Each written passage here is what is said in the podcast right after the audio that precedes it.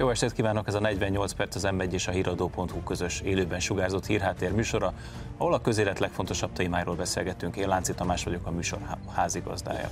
Hosszú és emberpróbáló évünk volt. Covid miatti lezárásokkal kezdődött, háborúval folytatódott, szankciókkal végződött. Visszanézve valószínűleg azt mondjuk majd, hogy történelmi fordulópont volt. Erről beszélgetek ma esti vendégeimmel az év utolsó záró adásában, Hont Andrással, Kiszeli Zoltánnal, Megadja Gáborral és Siffer Andrással. Köszönöm, hogy elfogadtátok a meghívást. Jó estét. Jó estét. Jó estét. No, a... Szeretnéd kezdeni? Nem, csak az közmondottam, hogy én is köszönök, és Köszönj a egyet. Dollár Média nevében szeretettel köszöntöm a köztévé nézőit. Akinek nem ingyen, nem veszi magára. A brit Colin szótár szerint a permakrízis az évszava. Nem tudom, találkoztatok-e már az évszavával, én bevallom őszintén, hogy nem. A 200 éve íródó szótárnak a szerzői szerint ez azt jelenti, hogy az instabilitás és a bizonytalanság elhúzódó időszakát éljük. Uh, most vannak, akik szerint kizökkent az idő kereke, és a nyugat feladata, hogy ezt visszazökkentse az eredeti kerékvágásba, mások pedig úgy vélik, hogy hát tulajdonképpen egy új világrend alakul. Tridémia, nem? Nem az volt a másik fontos szó itt az év végén? Hát most a Collins szótárból indultunk ki. Az, Szerintem az volt az De lehet, lehet bármi. Tehát, hogy akár, kérdezem, szerinted mi az év? Hát ezek szerint a tridémia. Én tudok jobbat, Gábor. Na. Hát ez, ez, legutóbb én azt olvastam, hogy a magyar miniszterelnök homofób, oké, okay, transzfób, rendben, de már bifób is, és ezt még mindig nem tudom megfejteni, hogy mit jelent. András, szerinted mit jelent a bifób? Egyszerre két dolgot utál, de ezt már itt megbeszéltük a műsor előtt. Na jó, komolyra fordítva, mert azért tényleg nem könnyű év van mögöttünk. Hogy látjátok? Ez egy történelmi fordulópont, vagy vannak zökkenők itt a nyugat nagy történelmi fejlődésében, amelyet majd szépen kiigazódik, ki, kiigazítják? Ha a folyamatokat nézzük, a, ahogy a Covid felgyorsított bizonyos folyamatokat, mondjuk, hogy korábban is mondjuk a, a, a plázák elszívták a belvárosoknak a forgalmát, most a, az online kereskedelem elszívta a plázáknak a forgalmát, vagy a streaming kiüresítette a mozikat, ugyanúgy a háború is szerintem felgyorsít folyamatokat, hogy bekövetkeztek volna talán dolgok, az energia átállása, ha gondolunk, hogy a foszilis energiáról megújuló energiára, vagy hogy nyugaton terveznek a németek például a zöld hidrogénre, ugye mindig el szoktam ezt mondani. Tehát ezek szerintem felgyorsultak, hogy olyan folyamatok, amik egy enélkül is bekövetkeztek volna, felgyorsultak. Hát az a kérdés, hogy ezeknek az alakítói vagy elszenvedői vagyunk-e, illetve hát majd, hogyha ezek középtávon vagy hosszú távon véget érnek, a, a, a haszonélvezői vagy kárvalótjai. Gábor? Szerintem átrendeződés van. És ezek a dolgok összefüggenek, tehát én én úgy gondolom, hogy Vladimir Putyin nem indított volna háborút akkor, hogyha nem lett volna a Covid és az utána következő válság, illetve ha az amerikaiak nem vonulnak ki Afganisztánból úgy, ahogy kivonultak. És azt hiszem, hogy egyrészt elszenvedői vagyunk a folyamatoknak, erre, erre pont a Covid a legjobb példa. Tehát ott azt hiszem, hogy egy egész világot sikerült ezzel megvezetni. És van néhány alakító is, mint például Vladimir Putyin, aki láthatóan nem csak, tehát itt nem csak Ukrajnáról van szó, hanem mint hogyha fel akarta volna borítani az asztalt, és meg akarta volna változtatni a státuszkót. Azt, mondta, azt mondtad, hogy átrendeződés mi rendeződik át, és honnan hova? Egy folyamat, tehát én nem szeretem ezeket a bombasztikus évvégi megfogalmazásokat, hogy ez az év volt a fordulópont, vagy ez volt a legnehezebb év, ugye ezt is hallhattuk tegnap. Itt szerintem lassan a testel, mert ez pár év múlva ebben okosabbak tudunk lenni, hogy pont a 2022-es év volt-e valami fordulópont. Szerintem zajlik egy folyamat, azért ennyire dramatikus itt Közép-Európában is, mert a rendszerváltást követő 20 esztendő, de inkább negyed század, a fene se tudja, az úgy nézett ki, hogy egy Pax Amerikánában élünk, ahol a neoliberális konszenzus ugyan az ezredfordulón elkezdett repedezni, de például a magyar belpolitikába, még a tíz utáni második Orbán kormány idején is úgy tűnt, hogy nem szó bele. Tehát, hogy nem, például a külpolitika, nagyon jól emlékszem, a 10-14-es ciklusban egy ilyen perifériális téma volt a parlamenti munkában. És ez alapvetően, alapvetően megváltozott, ez kicsit már a 2008-as pénzügyi világválság előrejelezte, a 15-ös migrációs válság pedig nagyon világossá tette, hogy egyáltalán nincs vége a történelemnek, és Magyarország bizony ezer szálon függvénye a nagy globális ö, ö, folyamatoknak, És ezek a nagy globális folyamatok pedig meggyőződésem alapvetően arról szólnak, hogy a szabadkereskedelemben, a korlátlan tőke és munkaerő áramlásban érdekelt vállalatbirodalmak egész egyszerűen magukat, a szuverén nemzetállamokat készülnek bedarálni. Jó, én majd 30 év múlva válaszolok arra, hogy ez mennyiben volt történelmi fordulópont, már amennyiben ezt az optimista jövendőt magamnak, vagy jövendő látást megadhatom. Egyetértek azzal Andrással, hogy ezt, ezt, ezt nem tudjuk, és hogy van valami fortyogó, mindenféleből álló folyamat, amelyben vagyunk. És egyébként igen, én is azt gondolom, hogy ha már fordulópontról beszélhetünk, akkor az a, az a karanténpánik.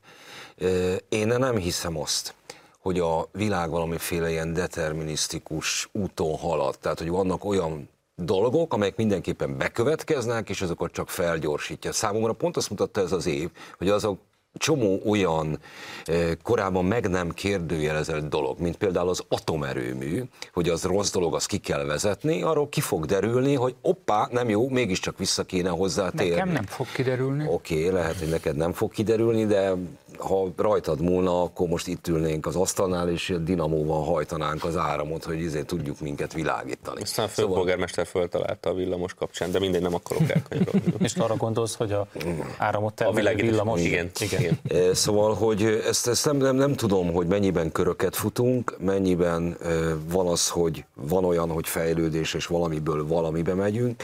Én számomra, és ez a putyini háború is inkább ezt mutatja, hogy hogy elképzelhető, hogy egy régebbi világrendbe térünk vissza, és hogy az a fajta történelem végi állapot, amelyről néhányan a 90-es években álom, álmodtak, az egy illúzió volt. Én meg azon gondolkodtam, hogy Európában az európai szótárszerkesztők elmondják, hogy ez a krízis éve, itt valami gyökeresen megváltozik, de elmondjuk, hogyha valaki Szingapurban írja ezt a szótárat, vagy, vagy mondjuk Afrikában, vagy akár csak Dél-Amerikában, akkor vajon ugyanez az érzete van-e?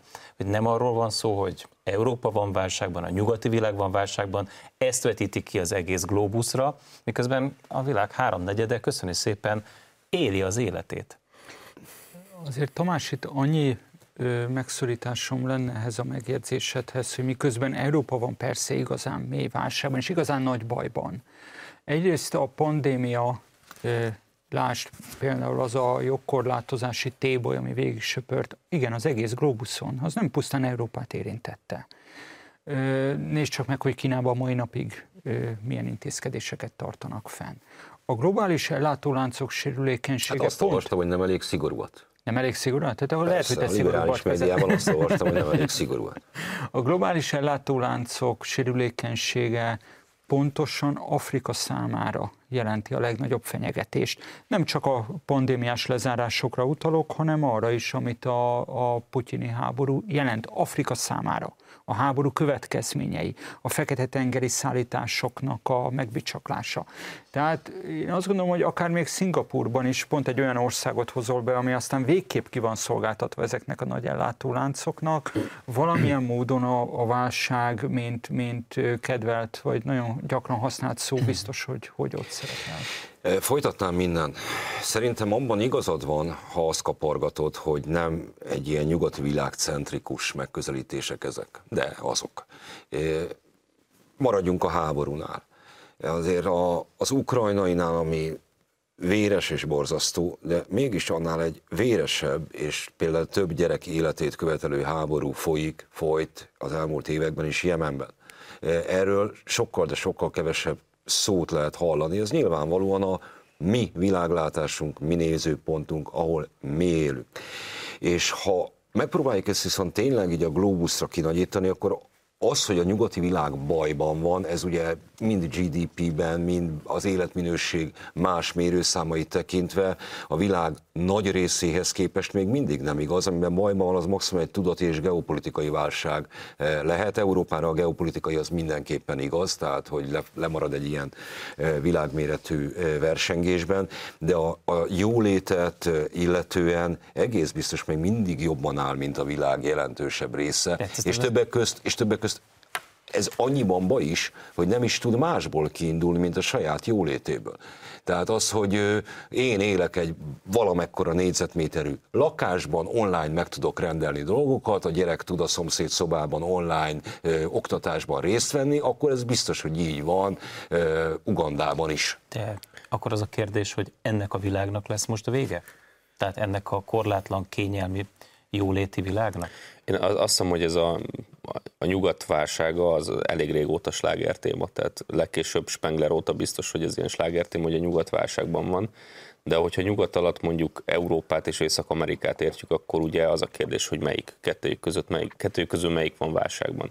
Tehát mondhatjuk azt, hogy hogy az Egyesült Államokban most már évek óta ilyen polgárháború közeli helyzet van, viszont ha megnézzük az Európával és Oroszországgal való viszonyát, akkor nem biztos, hogy az amerikaiak teljesen irracionálisan cselekednek azzal, hogy támogatják Ukrajnát ebben a háborúban. Tehát nekik az, az érdekeiknek szerintem ez nagyon megfelel, abban is, hogy tudják gyengíteni egyszerre Európát, és tudják gyengíteni Oroszországot, amíg ott lekötik az energiákat, amíg nem amerikai katonák halnak meg oroszokkal szemben, hanem orosz katonák és ukrán katonák halnak meg akkor szerintem én... Meg ukrán ártatlanok. Uh, így van. Civilek. Így van, meg ukrán civilek halnak meg. Mondjuk lehet, hogy egy-két amerikai kiképző is esetleg fogságba esik, vagy meghal, de azért nem tömegével halnak meg amerikai katonák. Az oroszok erejét lekötik ott Ukrajnában. Európát azért most látjuk az energia kapcsán is, hogy mik történnek, persze ezek összeesküvés elméletek de Európa vagy és Oroszország... gyakorlatok. Vagy gyakorlatok, Európa és Oroszország együttes gyengítése az, mint hogyha érdeke lenne az Egyesült Államoknak, és lehet, hogy az Egyesült Államokban van infláció, de korán sem érinti őket, érinti őket azokat, azok a problémák, amiket hát, Európát. Akiket, akiket vastagon érint, azok a németek. A világ harmadik legerősebb gazdasága. És én nem látom, szóval látok kísérleteket a németek részéről, mint hogyha hogy próbálnának ebből a harapófogóból, ebből az orosz-amerikai harapófogóból kitörni. De igazából elementáris erőt nem látok. Tehát egy ilyen vergődést, egy ilyen tanástalan kiútkeresést. Én ugye arról beszéltünk, hogy vannak folyamatok, amik vannak, tehát például az, hogy az USA és Kína emelkedik ki a nemzetközi környezetből, és ők határozzák meg a 21. század elejét. Ez egy folyamat, ami, ami van, vagy volt, elindult korábban. Amikor azt mondtam, hogy ezek felgyorsulnak, ezek a folyamatok, akkor azt gondolom, hogy ez a, ez a folyamat tehát felgyorsul. Például a Németországot említetted, eddig ugye ők olcsón vásároltak orosz energiát, 70-es években már bizniszeltek az orosz, akkor még a szovjetekkel, ugyanúgy a németek adták a csövet, az amerikaiak akkor nem lng gázt akartak eladni, nem alaszkai gázt, és akkor ugyanúgy hátráltatták a német-szovjet megegyezést, bejön a, a cső mondjuk a német vegyi üzembe, orosz gázzal, Ludwigshafen annyi gázt fogyaszt, mint Svájc, és akkor kijön a másik oldalon a ragasztó, a, a, a, a festék, a gyógyszer, amiért nagyon sokat fizetnek az emberek, és az északi áramlat egy és kettő felrobbantásával ez a modell kérdőjeleződik meg, hiszen már nem tud olyan mennyiségben és olyan áron érkezni ez a nyersanyag, ami eddig a jólétnek, ennek a gazdasági modellnek az alapja volt. Most LNG tudnak tudnak hozni, de nem annyit, mint amennyit mondjuk a vezetéken szállítottak, és igen, mondjuk ami szerintem magyarázatot ad erre, hogy Európában egy változás van, mert át akarnak állni más energiára, most már át is kell, mert hogy felrobbant ez a, felrobbantották pontosabban ezeket a vezetékeket, most már nem tudják ezt mennyiségileg pótolni, és ami talán még fontosabb, hogy én mindig azt szoktam mondani, hogy a német elit, az a száz család, aki Németországot vezeti, ők tisztelik az oroszokat. vezetik? Hivatalosan politikusok vezetik, de hát az alapítványi rendszeren és a, a cégeken, hát a herceg csak szeretné vezetni, de igazából a, mondjuk úgy, hogy száz család, akit szoktak mondani, és lényeg az, hogy a németek tisztelik az oroszokat, de nem félnek tőlük, az amerikaiakat tisztelik, és félnek is tőlük, és ameddig a német cégek a New Yorki tőzsdén jegyzett cégek, vagy a forgalmuk nagy részét Amerikában bonyolítják, addig nem is fogják nagyon firtatni, hogy kirobbantotta föl azokat a gázvezetékeket, vagy azt a közös jövőt, amit a nyugat, amit említettél, hogy az USA és az Európa Európai Unió, addig ők ezt fogják csinálni, amit ilyen ficánkolásnak vagy, vagy, vagy útkeresésnek neveztél Tamás, az meg az, hogy a két malomkő között törlődnek, hogy kéne nekik az olcsó rossz energia, hogy ezt a korábbi gazdasági modellt és jólétet fenntarthassák, finanszírozhassák. Ugyanakkor viszont az amerikaiak azt üzenik nekik, hogy nem, változás van, a termelést Amerikába kell helyezni, minimum az energiaintenzív termelést. Azt látják ugye, hogy a, a dollárban kéne LNG-t vásárolni, amerikai fegyvereket kéne vásárolni, és ami a 21. századot meghatározza, meghatározza, és ezzel zárom, a digitális technológiánál is Amerika szeretne vezető szerepet betölteni, hogy a dollárt esetleg hozzáköthessék majd ezekhez az új digitális technológiákhoz. Most amit leírsz, nem, nem az arra, amit leírsz, az gyakorlatilag a teljes szolgaság állapota. Tehát egy energiaforrásaitól, vállalataitól, gazdasági potenciál, potenciájától, fejlesztési potenciájától megfosztott Európát jelent. De akkor ebből nekünk van kiút? Hogyha elfogadjuk Zolinak ezt a nagyon sötét jövőképét. Tehát Ez Európa sötét, tehát az ember egy állam üzletel másokkal, vannak érdekei, kereskedik, és ennek van nyeressége, adott esetben van vesztesége, valamilyen módon. És az, hogy ráadásul Európában vagy, és vannak melletted keleti hatalmak, a tengeren túl, meg nyugati hatalom, akkor persze mindig két malomkő között fog szörlődni. Szerintem ez inkább egy természetes állapot. Hát azért azt nem kérdezném természetesnek, hogy fölrobbantják a az országodba vezető legfontosabb gázvezetéket. De az oké, okay, ami egyébként éppen nem volt használatban.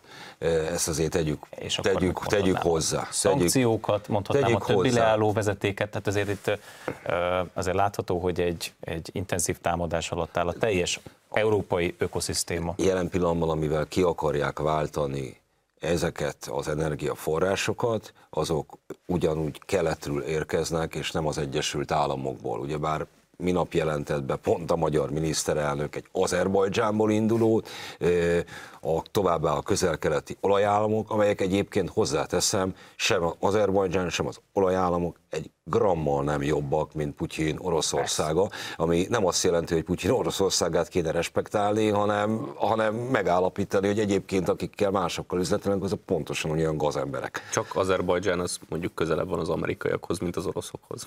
Tehát lehet, hogy kevésbé csípősen. Még ebbe se vagyok teljesen biztos, mert ami azért még a globális játéktéren egy fontos fejlemény, és ezért tartózkodnék én itt a nagyon sematikus minősítésektől, hogy, tehát, hogy most itt az USA meg Kína emelkedik ki, és a többi, hogy nyáron elkezdett kibontakozni azért egy olyan képlet, ami azért a nyugat, vagy az Egyesült Államok számára bajós is lehet akár, hogy a BRICS meg az egyéb ilyen kooperációk farvizén kezd kiderülni ensz belüli szavazások során is, hogy az Egyesült Államok Európán, Új-Zéland, Ausztrália, Dél-Korea, Japánon kívül nem nagyon számíthat stabil, vagy egyre kevesebb országra számíthat stabil szövetségesként a globális politikában.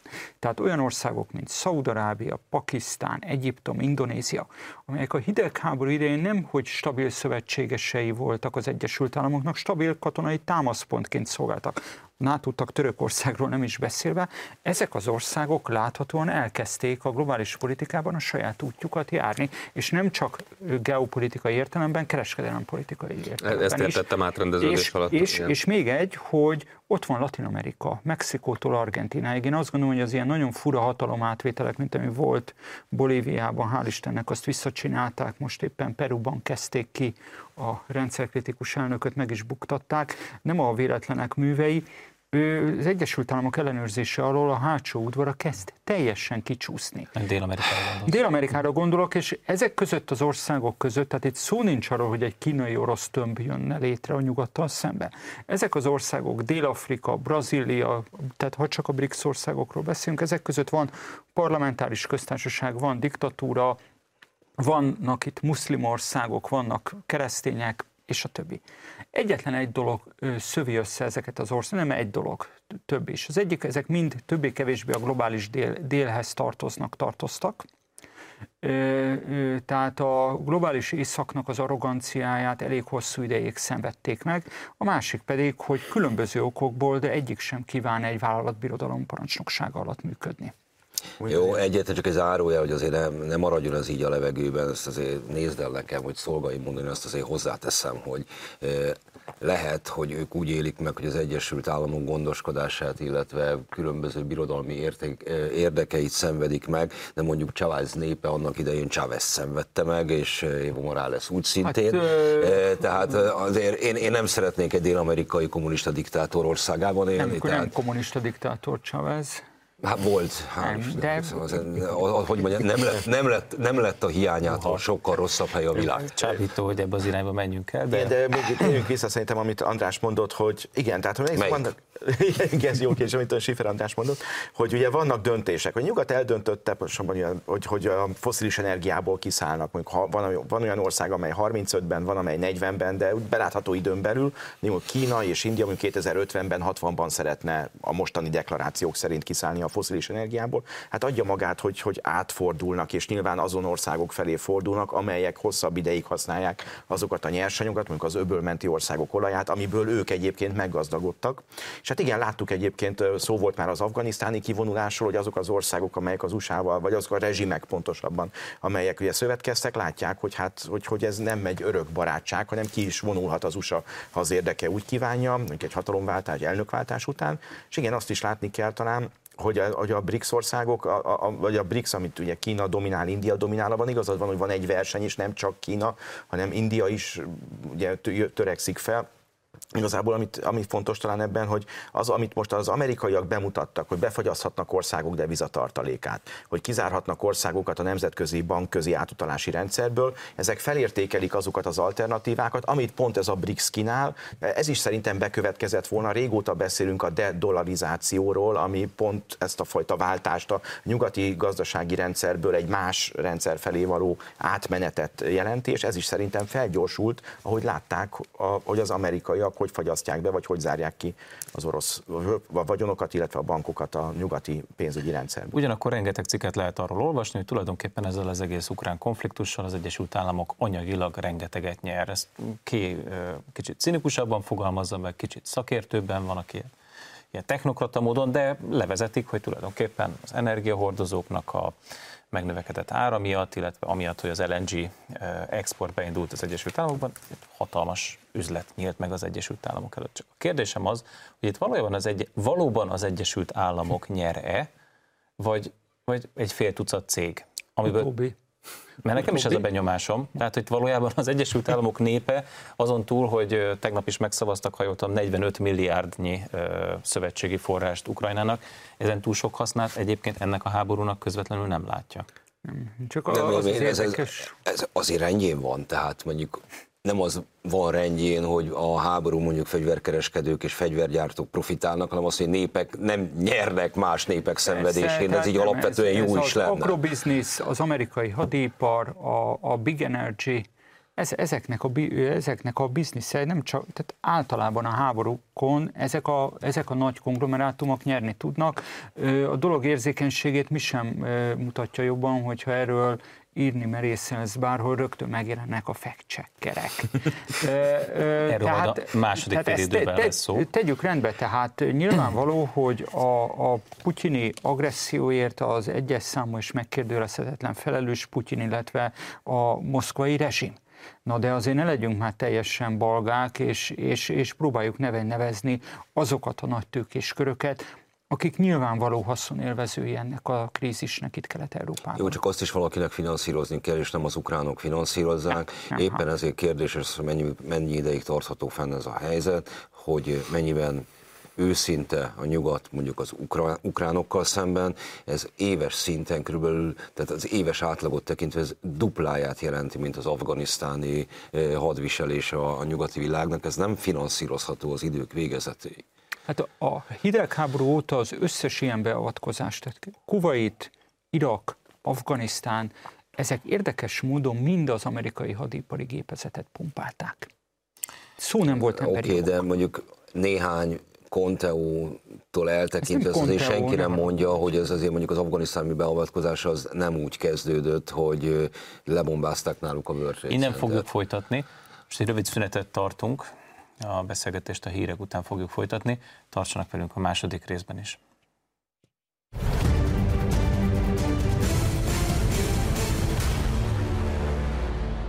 Folytatjuk a közélet legfontosabb témáival itt a 48 percben Hont Andrással, Siffer Andrással, Kiszeri Zoltánnal és Megadja Gáborral. Uh, brüsszeli fronton is azért történt ez egy más ebben az évben. Uh, Kezdem hátulról, legutóbb történt. Vizsgálat indult Ursula von der Leyennel és mintegy 60 európai parlamenti képviselővel szemben korrupciós ügyben. Az én kérdésem, hogy miért éppen most? Tehát az e- Európai Parlament működik 1970 valahány óta, eddig a korrupciós ügyek valahogy elkerülték őket, és most hirtelen a brüsszeli rendőrség szolgálatba helyezte magát, és lecsapott. Lehet, hogy pont ugyanazok a rendőrök, akik Szájer Józsefhez is kimentek. Biztos, biztos, Ezt nem tudjuk. Biztos. Mi az oka annak, hogy hirtelen, hirtelen szorító fogásba került a fél brüsszeli elit? Hát azért én még nem ragadtatnám magamat ilyen Na jó, de kell egy felütés a műsorhoz, úgyhogy Oké, okay, az a gond, hogy azért Ursula von der Leyen, illetve az egészségügyi biztossal kapcsolatban már egy évvel ezelőtt is esedékes lett volna egy kemény vizsgálat, hanem éppen pont vizsgálati ez, fogság. Pont ezért kérdezem, miért most? Szerintem a, a dolog az, dolognak a kulcs az valahol ott van, hogy miért pont a katari pénz az, amelyik kiverte a biztosítékot. Tehát a, az amerikai gyógyszercégek pénze az miért érdektelenebb, mint mondjuk a katari pénz. Szerintem innen érdemes elindulni, és, innen, és lehet, hogy a katari pénz az megint itt a Azért, dominó. András, mert, mert bármennyire tud, exakt tudományos világképnek próbálod ezt álcázni, ez is egy vallás az egy vallás, hogy én hiszem, hogy így kell eljárni, és nem lehet más, hogy csak és kizárólag vakcinákkal fogom tudni megoldani ezt a periódust, és ennek következtében ebben a sajtó nagy része, a, a mindenféle politikusok garmadája, így hisz, és természetesen kicsit átkötöm ezt az, amit előbb beszéltünk Afganisztáról, meg a fegyvergyártókról, hogy szerintem ezek nem ilyen ördögi módon kifundált dolgok, amiből aztán nyer. Tudom, nem tudom, ezt akartad mondani, csak hadd mondjam el az álláspontomat, hanem történnek valamik, például jön egy járvány, amelynek bír valamekkora veszéllyel, és aztán természetesen rárepül az összes izé, ilyen nagy gyógyszer. De a kérdés, de, de a kérdés, de akkor, ezt értjük. Bocsánat. A business as usual, de a kérdés az... Szakadjunk igen? le akkor most a vakcina politikára. A GMO-k, GMO-k engedélyeztetése ügyébe ugyan ez a sztori megy, hogy az élelmiszerterrorista világ cégek ott lobbiznak Brüsszelbe az Európai Bizottság épületébe, és a zsebükben vannak a különböző uniós bürokraták dohányipari termékekkel kapcsolatos uniós döntések előtt szintén. Tehát lehet tovább sorolni azokat a Árnyaljuk egy picit. Mit jelent az, hogy lobbizás? Akik, Mit jelent Brüsszelben a lobbizás? Gábor? Ami másút korrupciót jelent, az ott lobbizás. nem, nem. Lobbizás, amiben benne vagyok.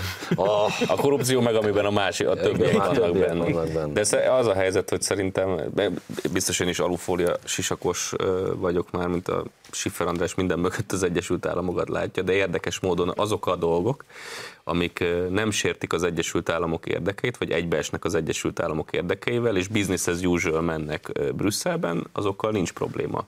És ami pedig nem illik bele ebbe a képbe, azzal meg értelem probléma van. De várja, szóval azért Katar a, a öbölvilágban az egyik legszilárdabb szövetségese az USA-nak, ugye már meg annak idején a, a Volt.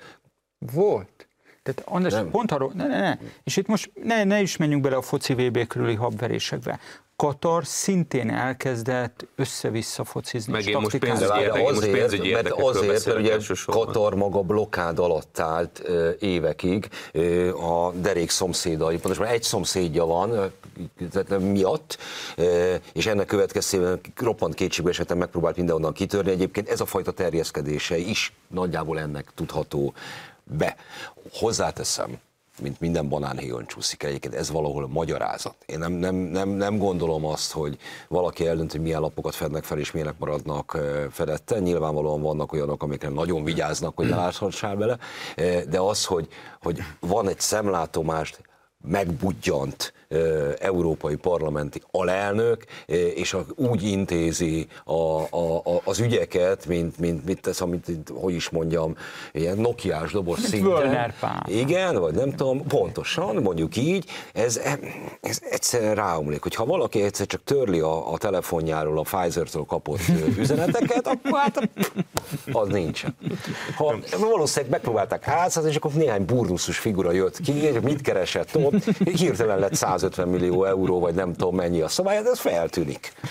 Ugye kérdezte a kérdésedre, hogy van egy formális válasz a kérdésedre, hogy hát az Európai Parlamentnek most kellett volna jóvá hagyni a Katári légitársaságnak az európai légtérbe való belépését, Igen, vagy a, a szabad repülését, vagy hogy hozzáférjen jobban az európai légügyi piachoz, és hát ugye ez lehetett az egyik ilyen közvetlen Itt ugye egy emberjogi bizottságnak a tagjait kezdték el elvinni bilincsben. Na most ennek mi köze a légügyhöz? Nem, ugye hát ő más bizottságokban is megjelent, ugye, tehát meg ugye ő mondta, hogy nem, ugye nem csak a De szocialista... nem arról van szó, bocsánat, csak fordítsuk már, nem, nem arról van szó, hogy azért Katar mondjuk úgy, hogy nem a liberális jogok élharcosa, főzászlóvivője. Ezt azért ugye a VB-n szerintem úgy nagyjából láttuk, ha máskor nem, amikor egy messzire ráadták ezt a muszlim köpenyt, akkor azért érezzük, hogy De egy- miért? Ezt, ez, ez, ez, ez, miért? Ettől még csak liberális lehet, hogy ám azért, mert vannak hagyományai. Szokásai van. Oké, Igen, rendben. igen, tényleg. Jó, akkor legyen. Akkor szerintetek Katar egy Nem, szerintem Nem, az Katar, nem ettől nem az rendben, Katar. oké, akkor rossz példát hoztam. Na de, oda akarok csak kiukadni, hogy nem arról volt szó, hogy egész egyszerűen Katarnak a, mondjuk úgy, hogy a jogállamiságát eh, kellett tisztára mosni, és ebben segítkezett ez a... Dehogy nem, De persze, ez, erről ez, ez is benne volt, biztos ez is benne volt. Ami talán itt fontos, hogy visszaemlékszünk, hogy azért ez egy olyan időszakban történt, amikor a bizottság, bocsánat, a parlament nyomás alatt tartotta az Európai Bizottságot, hogyha megegyezik Lengyelországgal és inkább Magyarországgal, akkor egy bizalmatlansági indítványjal fenyegették meg ugye a bizottságot, von der Leyen bizottságot, és hát az év elején már, amikor ez a jogállamiságinak mondott mechanizmus hatályba lépett, már egy ilyen tétlenségi indítványt akartak betenni, nem indították el, hát mondták, várjuk még az Európai Unió bíróságának a határozatát, ugye ez februárban volt csak. Tehát az a lényeg, hogy azért látok egy ilyet is, hogy a parlament és a bizottság viszonyában az, hogy a parlamentről kiderült, hogy korrupt, ez a parlamentnek az a fajta, azt a fajta presztízsét, vagy azt a fajta politikai puvoárját az gyengítette, és igen, most ugye beszéltünk a bizottságról, hogy ők is ugye korrupció gyanút állna, gyanú alatt állnak, most a parlament is, tehát ez a, ez a feszültség, ez most oldódott, ez egy lehetőség, kinyílt egy ablak. Miért az- oldódott? Hát azáltal, hogy a parlament most nem fog tudni bizalmatlansági De az nem, nem, nem oldódott, hanem, hanem szerintem Valakik- nőtt valakik- a feszültség, Hát, csak máshogy szerintem egyébként lényeges, amit mondasz. Mert ugye az európai intézményi rend, ez egy egymással versengő szervezetek világa. És ugye ez arra épült, hogy van a tanács, amelyben ott vannak az európai fontos emberek, állam és kormányfők. És ezek az emberek politikusok, minden, amit jót és rossz egyébként a politikusokról gondolunk, pragmatikus, általában mérlegelő emberek. És ehhez képest itt, a, miután a közvetlen választást bevezették az EP-be, lassan kinőtt, önálló életre kert az Európai Parlament, mint Európa morális fákjája, eh, mint az egyetlen, amelyik megmondja, hogy mi az, ami felvilágosult, ami tiszta, ami, ami hófehér és emberi, Eh, és valószínűleg ebben a szituációban most már ebből a bizottságnak és a tanácsnak is elege lett. E, és hogy valószínűleg olyan, mert az, hogy az Európai Parlament ebben a e, maga a morális fákja önképében megy a bizottság elnöke után, ez egyébként rendben van és helyes, e, de hogy, hogy a, tényleg a saját ügyeit idáig nem látta, vagy nem, közvélemény nem látta, szerintem erről bőven elképzelhető, hogy más európai intézmények gondoskodtak. Ezért, ezért még ennek a Katargét, vagy hogy hívják ennek az EP alelnöki botránynak van még egy érdekes vetülete, ami méltatlanul kevés ö, ö, fényt kap. Ez a görög politikus asszony nem mást váltott egyébként az Európai Parlament alelnöki székében, mint Dobrev Klárát, mert ugyanannak a szocialista frakciónak a jelöltje, aki a, amely a ciklus első felére Dobrev Klárát delegálta. De nem ezt akartam mondani, ez legfeljebb csak a magyar Vagy szám. kicsikét előbb csaptak, Nem, nem akkor Dobrevet nem, viszik el. pillanat, Nem? Nem, nem, ezt, nem, nem, nem, nem ezt akartam. Ö, milyen érdekes, hogy gyakorlatilag minden országban, talán az íreknek nincsen szocialista képviseletük az Európai Parlamentben, de egyébként minden országnak, bár nem tudom, magyaroknak is igen, mert még új helyi van, meg ugye a dk Hát az új helyi már nem, De- kilépett. de, De ott az ül a. De azért az megérne egy kört, hogy pont abból a görög passzokból, tehát a görög panhellén szocialistáktól kellett az Európai Szocialista Pártnak alelnököt delegálni az, Európa, a, a, az erkölcsi magaslat Európai Parlament alelnöki székére, amely görög szocialistákat egyébként a görög választók nagyon elzavarták a hatalom közeléből, és amely görög szocialisták a jelenleg is kormányzó konzervatív új demokráciával együtt csődbe vitték Görögországot. Görögország 2015-ben nem azért került pénzügyi csődbe, mert a görög emberek nem szeretnek dolgozni, hanem azért, mert például ezt az alelnök asszony delegáló Papandreou klán, a Karamanlis klánnal együtt kirámolta Görögországot. Tehát azért ez egy érdekes megfejtés, hogy miközben egyfelől a korrupció ellen föllép nagyon helyesen az Európai Unió, közben pont egy olyan tagpárt tud delegálni az Európai Parlament, az Európai Parlament, az Európai Parlament elnökségébe, amelyik súlyosan sarasabban, hogy hogyan folytotta meg Görögország gazdaságát. Azért az átlag görög számviteli fegyelmét sem hagynám ki a ja, ezt hagyjuk már, hagyjuk már.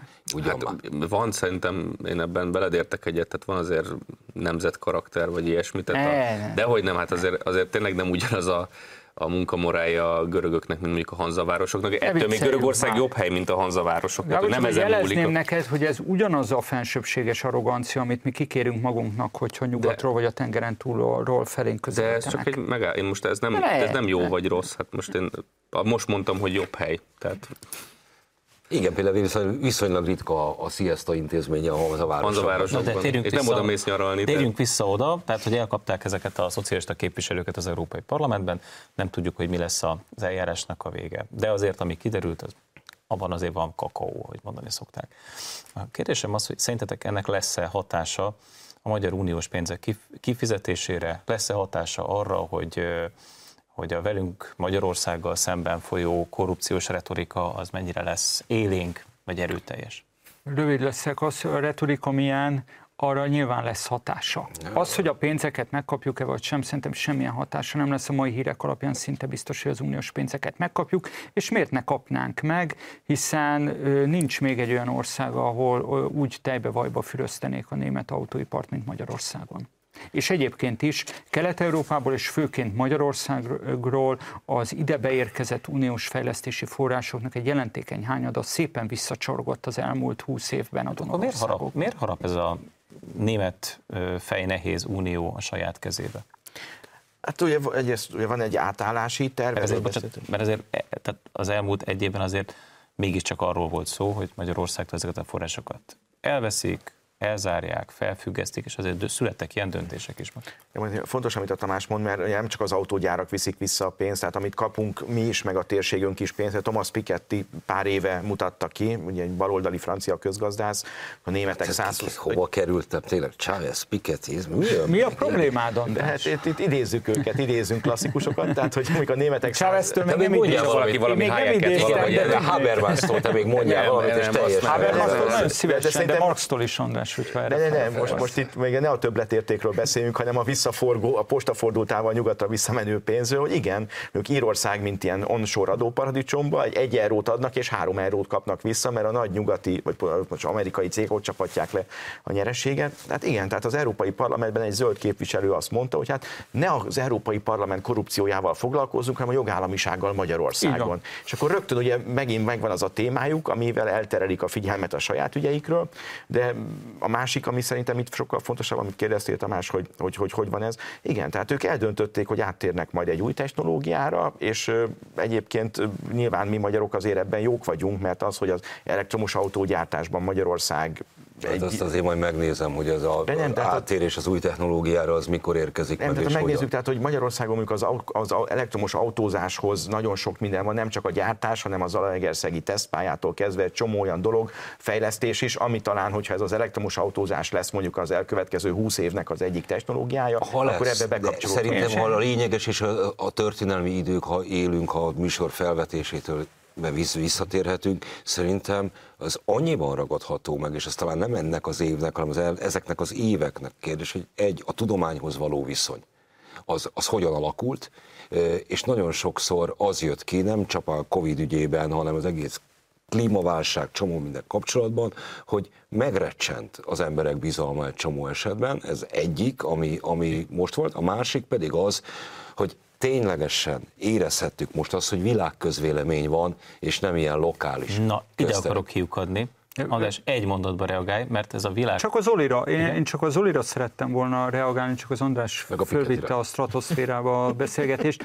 Teljesen igazad van, tehát a magyar elektromos autógyártásban a globális léptékben is hatalmas lehetőségek vannak. Tud- Tudnék, nincs még egy olyan ország a világon, amelynek a saját kormánya olyan szívesen dobná oda a jó minőségű termőföldet és, és az ivóvízkészletet is az akkumulátorgyártóknak, mint Magyarország, a magyar kormány. Azért szeretem Schiffer András, mert igaz. Marx-tól az akkumulátorgyártásig mindenhez is ért. Nem, de ezt most minden, azt fogalmam nincs, hogy kell gyártani egyébként akkumulátort. No, ezeket, ez, de egy, ez a- egy fontos kérdés azért. kétség kívül, de muszáj vagyok tovább menni, mert mégiscsak évet szeretnék értékelni, és uh, arról beszéltél, hogy megrecsent a bizalom a tudományban, ezt én is tapasztalom, én is látom, tehát egy a Covid azért mindenkit elgondolkodtatott azzal kapcsolatban, hogy Na, na, na, na, na, na, na, na, na. Hát azért itt tudok neked sokat sokakat mondani, akiket nem. elgondolkodtatott, sokakat elgondolkodtatott, így helyes a mondat. De van itt még valami, ami szerintem elgondolkodtató, és az, ami a nyugat nagyon büszke, a szólásszabadság.